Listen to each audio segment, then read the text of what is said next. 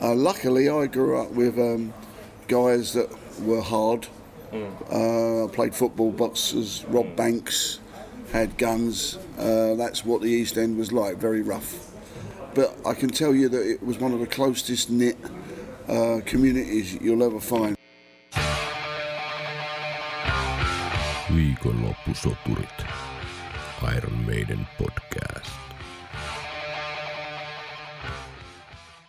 Tervetuloa kuuntelemaan Viikonloppusoturit Extraa. Podcastin extra-jaksot ovat eh, yritys sumentaa ja hämmentää sitä totuutta, että podcastin varsinaiset jaksot ilmestyvät vain joka toinen perjantai. Tällä kertaa extra-jaksossa vieraana on Iron Maidenin ensimmäisen levyn kitaristi Dennis Stratton, joka vieraili tuolla heinäkuussa Suomessa osana Beast Feast fanitapahtumaa. Deniksen kanssa keskustellaan muun muassa siitä, minkälainen paikka Lonto oli, sodan jälkeinen Lonto oli nuorelle miehelle kasvaa ja minkälainen rock- ja musiikkiskene kaupungissa oli ja minkälainen merkitys musiikilla oli hänen elämässään ja mihin muuhun suuntaan se olisi kenties voinut mennä, jos Dennis ei olisi kitaran aikanaan tarttunut. Olisiko mies vankilassa vai peräti sitten mullan alla, ken tietää. Mielenkiintoista muistelua ja kuullaanpa Deniksen kertomana vielä Iron Maiden faneja askarruttanut totuus The Phantom of the Opera-kappaleen äänityssessioista. Ja muuta kuin antoisia kuunteluhetkiä Deniksen seurassa. Ah, you can't play heavy metal with synthesizers. Looking back to your childhood and youth, how would you describe London as a place to live and, and grow up? Wow. Well, rather than spend two hours for that answer, um, all I can say is when in the East End of London, especially around Canning Town area, it was very rough, very rough. You're near the docks. Um, there was no money. Uh, it was pretty rough. Uh, luckily, I grew up with um, guys that were hard. Uh, I played football, boxers, robbed banks, had guns. Uh, that's what the East End was like, very rough. Um, but I can tell you that it was one of the closest knit uh, communities you'll ever find because the East End of London all pulled together before I was born in the war. They stuck together and they're like it was it was weird, like one big family. There's a saying that we always used when we were teenagers, uh, and that was uh, from people from all over the Cockney Rejects, Iron Maiden. It was something that came out of Canning Town was that they said to get out of Canning Town alive, you had to either play football, become a boxer, become a bank robber, uh, or play a guitar or play an instrument. And I was glad that I never robbed a bank because most of my mates did, and they're all in prison. So uh, I'm glad I, was- I learned to play the guitar. So it was a way of getting out, you know. The 60s and the 70s were uh, era of like booming new subcultures, youth cultures. There were the mods, the skins, the punks, and heavy metal. Yeah. How did you yourself navigate through all these new movements? Well, luckily for me, I, I, I would have said during the late 60s, um, I was listening to uh, early 70s like Deep Purple, Black Sabbath, Led Zeppelin. You know, when you, I was sort of 52, 62, 1968, I was 16, so I got my first guitar. So I was listening to a whole lot of Love, listening to Purple and um, Black Sabbath. So you're learning r- little riffs. And I was going to the local pub, which was the Bridge House, to watch the band there and watch the guitarist Terry Newman picking up a lot of little things. Um, so we were quite lucky in a way because there was a lot of pubs and clubs in the East End of London that had live music. So we got gigs everywhere, and the more gigs we got, the more we learned, the more we played, and um, so yeah, it was it was great. It was only up until with RDB before Maiden, uh, we were we were touring with Quo in '76, '77, Status Quo all over Europe and Scandinavia, and then um, I joined Maiden, and it was just as I joined Maiden, which was when the punk scene started in 78, 79, which mean a lot of the bands that were coming up in the heavy rock and heavy metal s- sections um, got left behind because all the indie uh, record companies then started signing all the punk bands. Uh, because there was no money involved, they didn't have to pay them any money. It, just, it was a load of noise. So luckily, on the '79, Maiden took off and left the punk scene behind. But anyone left behind us, they were in trouble, you know. You mentioned there were a lot of pubs and a lot of gigs in the 70s, but how would you describe the the whole London rock scene overall? What kind of music were they playing? It was brilliant because um, in them days you had bands that, that went on to, to become quite big bands, um, you know, 10cc, things like that. And uh, But there were bands we toured with, like um, Ian Dury and the Blockheads. There was bands like um, uh, Dr. Feelgood. Mm. And we were like doing the same gigs. RDB would do the Greyhound at Fulham Palace Road, the Golden Lion at Fulham Broadway, the Marquee. The, if you look at all the Marquee old adverts there, you know, all the old bands were there, even even Maiden and RDB, and then Sad Cafe, and then there was loads of different bands, and you could go from all over Fulham, Hammersmith, Shepherd's Bush, all the way. It was pubs with music. It was really booming, really good. You could do a whole tour of London in, a- in a week, you know, with all the different pubs, you know, like Friday, Monday, Tuesday, Wednesday, all the way around, and uh, it was great. Um, that's how it was, but as you know, with everything as modern age arrives and viruses, everything starts to, you know, redevelopment, or you lose all them gigs. You know, but it was very booming, really well. What is your first memory of, of Iron Maiden? You have a specific moment you remember?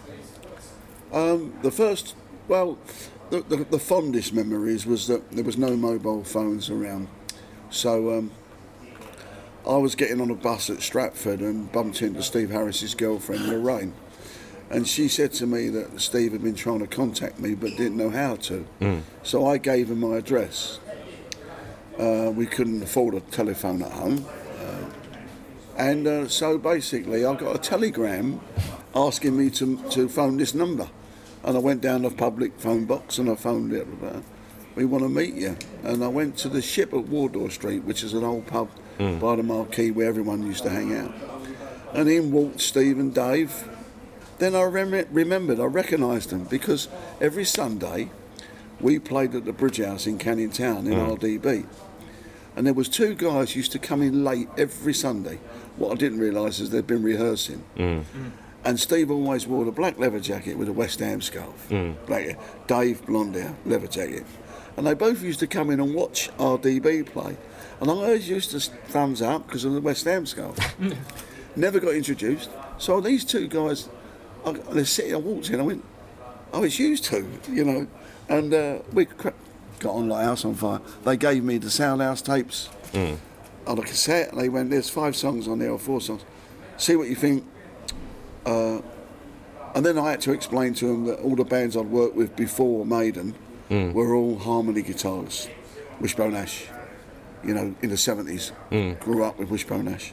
So RDB was a twin lead, twin guitar band, not one rhythm on one solo. They said that's fine, and I took the tape home, and then I turned up at Hollywood Studios. So they're the fondest memories for me, um, the early days. You know, because the rest of it becomes a blur when you're on tour with Black, um, Judas Priest or Kiss. It becomes a blur. Yeah. Uh, it's only the important things like on the 9th of October um, in, uh, in 1980 being taken out on my birthday by Gene Simmons and Paul Stanley to a restaurant in, in Stockholm. So it's it's them big things and the little it's the fondest moments, you know. Um, same as meeting Clive. It was one of them things where um, I've been to the rehearsal. There's a pub in Wanstead called the Golden Fleece that goes on to Wanstead Flats. Clive used to live around the corner. Uh, I was in the pub, just come out of rehearsal, quick pint before I went home. As I'm walking out, he's coming in the pub. Could have been anyone, anyone. And I was just, whoa, what are you up to? Nothing. I'm playing a couple of little cover bands. I said, I'll just join Maiden, Iron Maiden, heavy metal. Pr- pretty loud, never, never heard them before. And he said, well, I said, do you want to come up for an audition?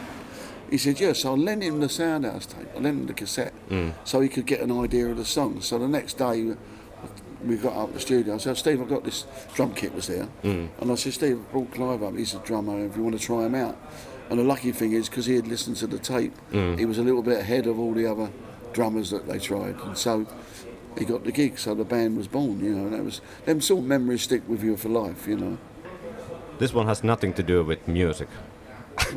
My next question. I should be all right on that.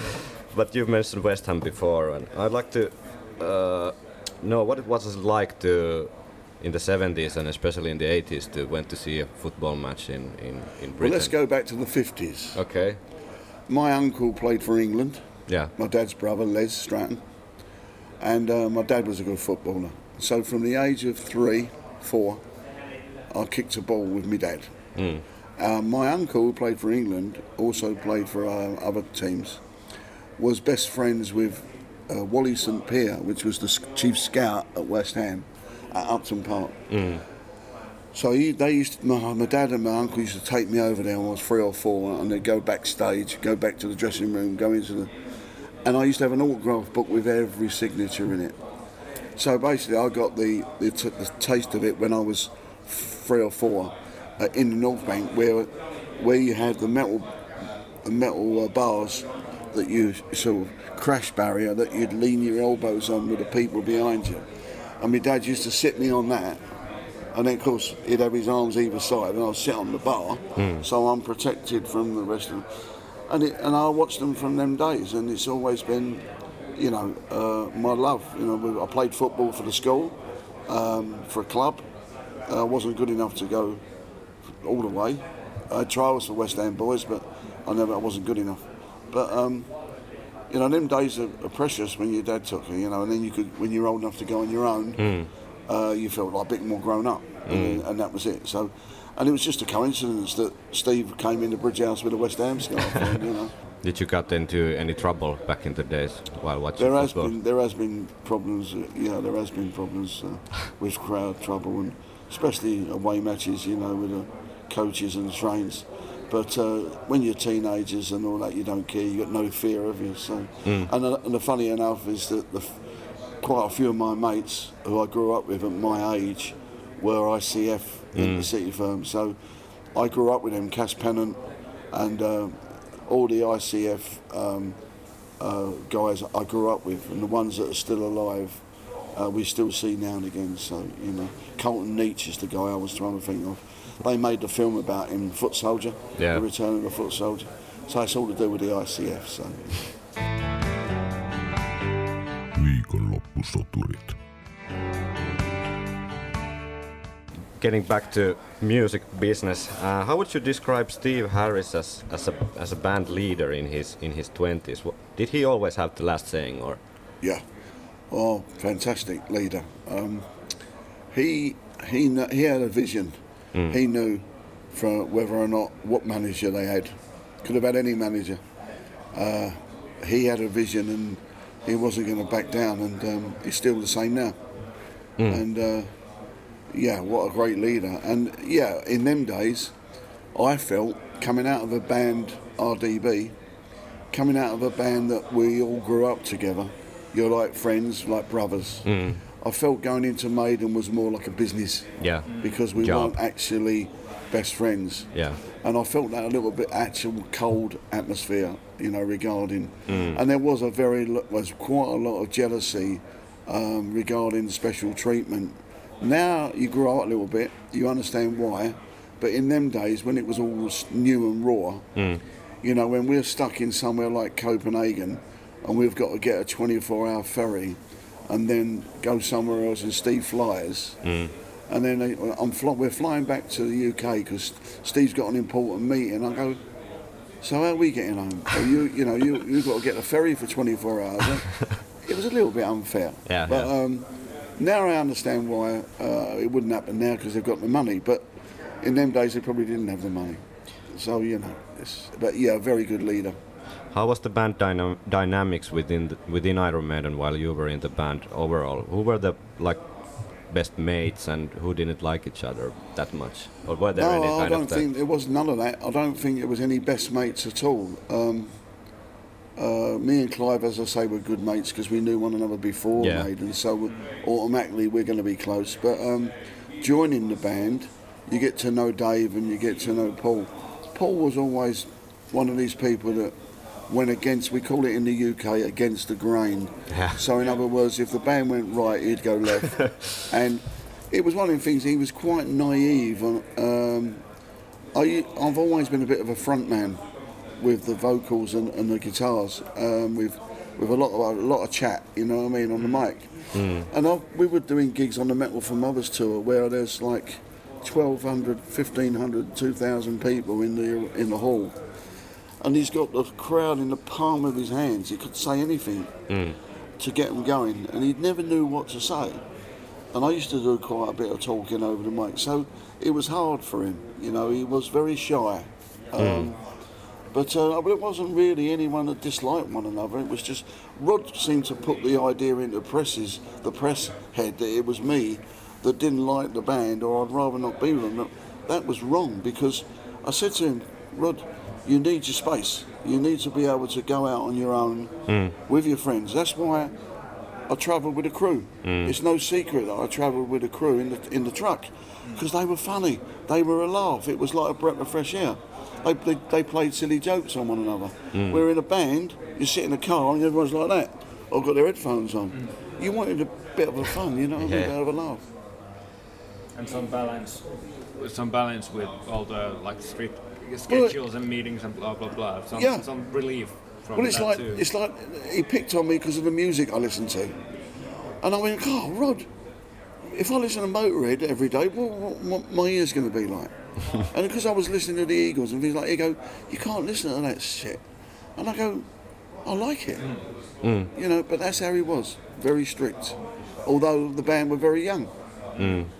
You've mentioned before all these things that Rod thought that was problem with Yeah. you, like the, wrong kind of music, wrong kind of clothes when Yeah, you were yeah. go- going on a beach or whatever. Yeah. Uh, to me, it's these all these reasons seem pretty petty or almost like made up, Yeah. like excuses for him not to. Probably. Yeah, so, have you ever thought thought this on yourself that probably Rod or Steve or whoever had made already made the decision decision Could be. You don't know. Um, there's also been other other conversations which were said, uh, which was uh, if I'd had more time, how how the music would have gone for the second album because I was already working on the second album. I'd already finished pre-production on the, nearly the whole album of Killers, but I never got to record it. So who knows what would have happened after Killers? You know, you can't tell. But uh, yeah, you're right. It was one of the things where I, I was married with a child, mm. and the rest of them were living with their mums. so I wanted to go and see my daughter, and, and, but he wouldn't let me go home. Mm. So it was one of the things where, come on, Rod, I'm mm. not a kid, stop it. So we used to end up ro- rowing all the time. these next two two are from from our listeners.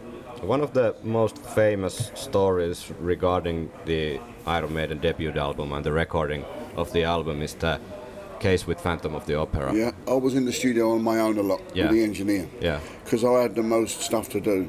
You know, Yeah. Dave would put his solos down, put his rhythm guitar down, but then I'd work on the harmonies. Yeah. What harmonies would sound good here and there, and the engineer would bounce ideas off of.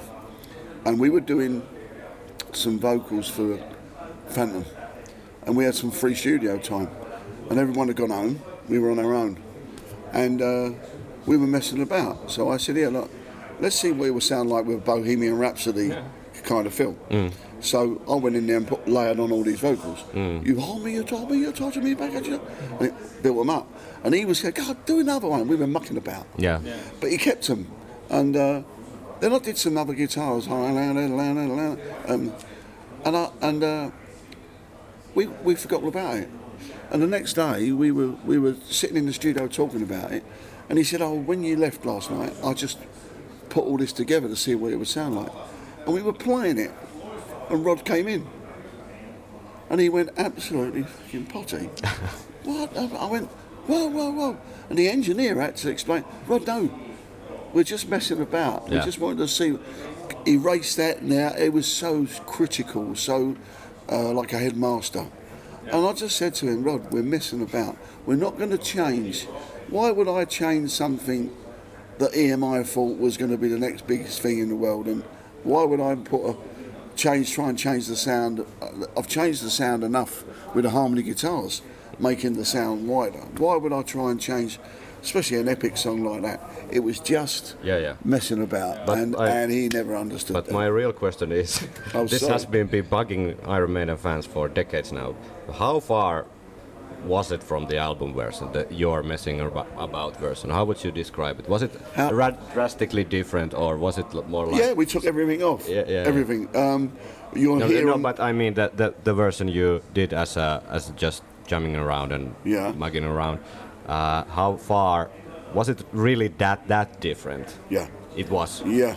Um, as I say, um, I spoke to Steve Harris about this last year, and I asked him if we could.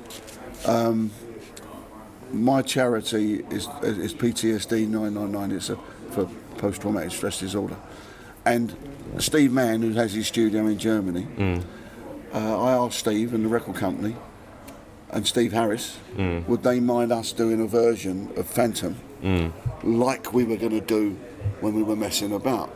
Yeah. And Steve said fine. Steve Harris said, uh, Steve Harris said fine. Steve Mann said fine. The record company wanted to do it, but no. The original now is how Steve wanted it on the record. So basically, you'll hear one harmony vocal on the um, different bits, which is falsetto, which I shouldn't have done falsetto. I should have done it in real voice. And all you'll hear uh, on the harmonies is and there's only two guitars there. Everything else is taken off. So basically, it was back to the raw bones of how he wanted it. All the rest got trashed. All the rest got taken off. Like live sound. Yeah, like That's like it was sound. the original. Yeah, Yeah, like the yeah. original. You know, my idea of doing that uh, with with um, with cellos and uh, with um, all different orchestral stuff with Steve Mann, so that um, uh, certain parts of that song there wouldn't be like there'll be like cellos or whatever. You know, it would be a classic uh, recording of a big production. But we've not got around to it yet. So, but yes, it's back to its normal bare bones, and uh, it was a little bit, quite a bit different. How did you find the overall uh, production of the album, the sound and the mixing and everything when when it was- it was done? Well, th- this is a, the, the million dollar question. Steve wasn't happy with the production. I wasn't that particularly happy with the production. But Will Malone was one of these producers that sat there with his feet up and let the engineer, he was an old fashioned producer, he let the engineer do all the recording and Will Malone sort of laid back and just listened. Now, with that sort of producer, um, he hears the the, the uh, Soundhouse tapes, and he hears the raw punkiness, the punk sound of them early songs. Hmm. Now you have to be careful that when you go into a studio, if you start polishing all that stuff up, all hmm. them raw edges, hmm. they're going to lose that raw edge. So everything's going to be smoothly, you know, smoothed over. So it, it's a fine line between a producer's job to say, I want to keep it raw, live like the band and known, but how can I do that without the production sounding a bit less produced? So it's hard. It's one of them things where he's, he can, he's in a no-win situation. I thought basically we could have got a few different sounds, some guitar solo sounds different, but keeping the edge of the raw sound from the early demo tapes. Uh, I think he needed. His job was hard to try and keep that rawness going without sounding too too smooth and too overproduced. Ah, you can't play heavy metal with synthesizers. The first time you were in Finland was the July 1980 with Maiden in, in, in Oulu. What kind of memories do you have from that trip? Uh, very, very funny, uh, very strange and very funny because the band that we came here with was a band called Bad Manners, which was a ska band, which was we all thought, well, uh, uh, you couldn't get two opposites of a coin so so different, um, ska band and metal. Uh, but they were great lads. Um, funny enough, I still I still sometimes see Dougie, the Buster Blood Vessel now, although he's been ill. He comes to a couple of gigs that I do in London, but um, it was very funny. But the funniest moment was that when me and Dave Lights went on stage with Buster Blood Vessel and sang the single "Lip Up Fatty." Yeah. And uh, that was the highlight because we, we learnt the dance. So we were all doing the lip up fatty. yeah. Very funny. Looking back, back now to your time in, in Maiden, what do, how do you see that whole, that whole experience? Oh, Great, great, fantastic. You know, as I say, many people, especially in Italy, have asked, what if you'd recorded Killers? Or how what would have happened? You know, how would the band have done the third album? And perhaps me and Rod wouldn't have stopped arguing. Uh, we would have stopped arguing and probably seen a similar sort of taste. I don't know, but um, no, all the memories we still talk about it now. When I see Steve, speak to Steve, you know, who knows? It's just one of them things that you just take all them memories with you, and uh, you keep them. You know, as I said earlier, there's lots of memories I can't remember, but there's lots of good memories. And luckily, because of the internet, the photos still keep coming out. You know, on Facebook and Chris Carroll from Chris Carroll from Paris, he keeps finding all these old memorabilia photos of us in '78, um, in, in '79 and '80 you know, so so let it go, let it be, you know, let keep it going, you know. What can we expect from Dennis Stratton for years to come? Well, let's get tomorrow out of the way. What can we expect tomorrow? tomorrow. Well, I've said as I said earlier, you know, um, we're doing songs from the first two albums, which I've done for the, since 2007 when we first went to Italy with the Clairvoyants. It's been a, it's been really appreciated and well received over Europe because the band don't play the old songs anymore. So anyone that's an old fan uh, and I mean old in age, uh, would would value coming to see them songs because they can only hear them on a record or on the radio or whatever. But also to the new fans that they're attracting, that they might not have even heard the first two albums. So Yeah. it's one of the things they. If you're a Maiden fan, I think most of them have heard all the albums, but there are still some that think that the band formed on the Number of the Beast. You know, whereas I got to remember there's two albums before that which are which are iconic albums which made the band, you know, get them up there on the ladder. So you've got to give them a chance. But it's only the songs that I worked on. So um, the, the band, Steve and the band are happy me for me to do all these songs without a problem. And it's songs that I ended up probably a lot changing a lot of them and, and adding stuff on them to make them what they are now. You know, so you know that's that's the set for tomorrow. But what the future for me, well, with COVID hopefully stabilising and not rising, uh, the rest of this year we're going to be uh, touring a little bit. We're over all over the place. Uh, we're going to see Maiden in Boston on in October. Uh, we're out in Holland in August. Uh, next year there's tours booked for Maiden United. By the end of this summer, I'm hoping that the new Lionheart album will be finished and out before Christmas. Um, so there's lots of things in the in the pipeline, but we have to watch this rise and fall of the of the COVID. It- It's one of the things that without without the audience and without venues open, we can't work. So let's not let's not want to go back there. Uh, it's just yeah, it's just one of them things that we, what holds the future for me is to I don't want to lose another two and a half years of my life not playing. Whereas I'm coming up to seventy, I don't want to lose another two and a half years because they were them two years were important that I lost. You know. Thank you, Dennis, so much for your time. No, thank you. Thank it's you been very- absolute pleasure meeting you, talking to you, and uh, I hope all the best Thank for you very years much. and years to come. Thank, and you never know, I might get the last tick on my bucket list.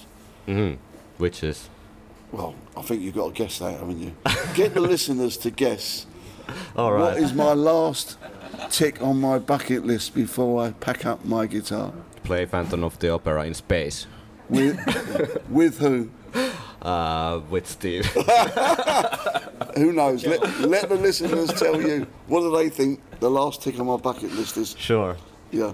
Uh, in a year, I'll come and ask you again, so Yeah, you have to can tell do them. That. Yeah. okay. Yeah. Uh, yeah. Once the legacy of the tour, legacy of the beast tour is finished, let's see what the next tick on the bucket list happens. All right.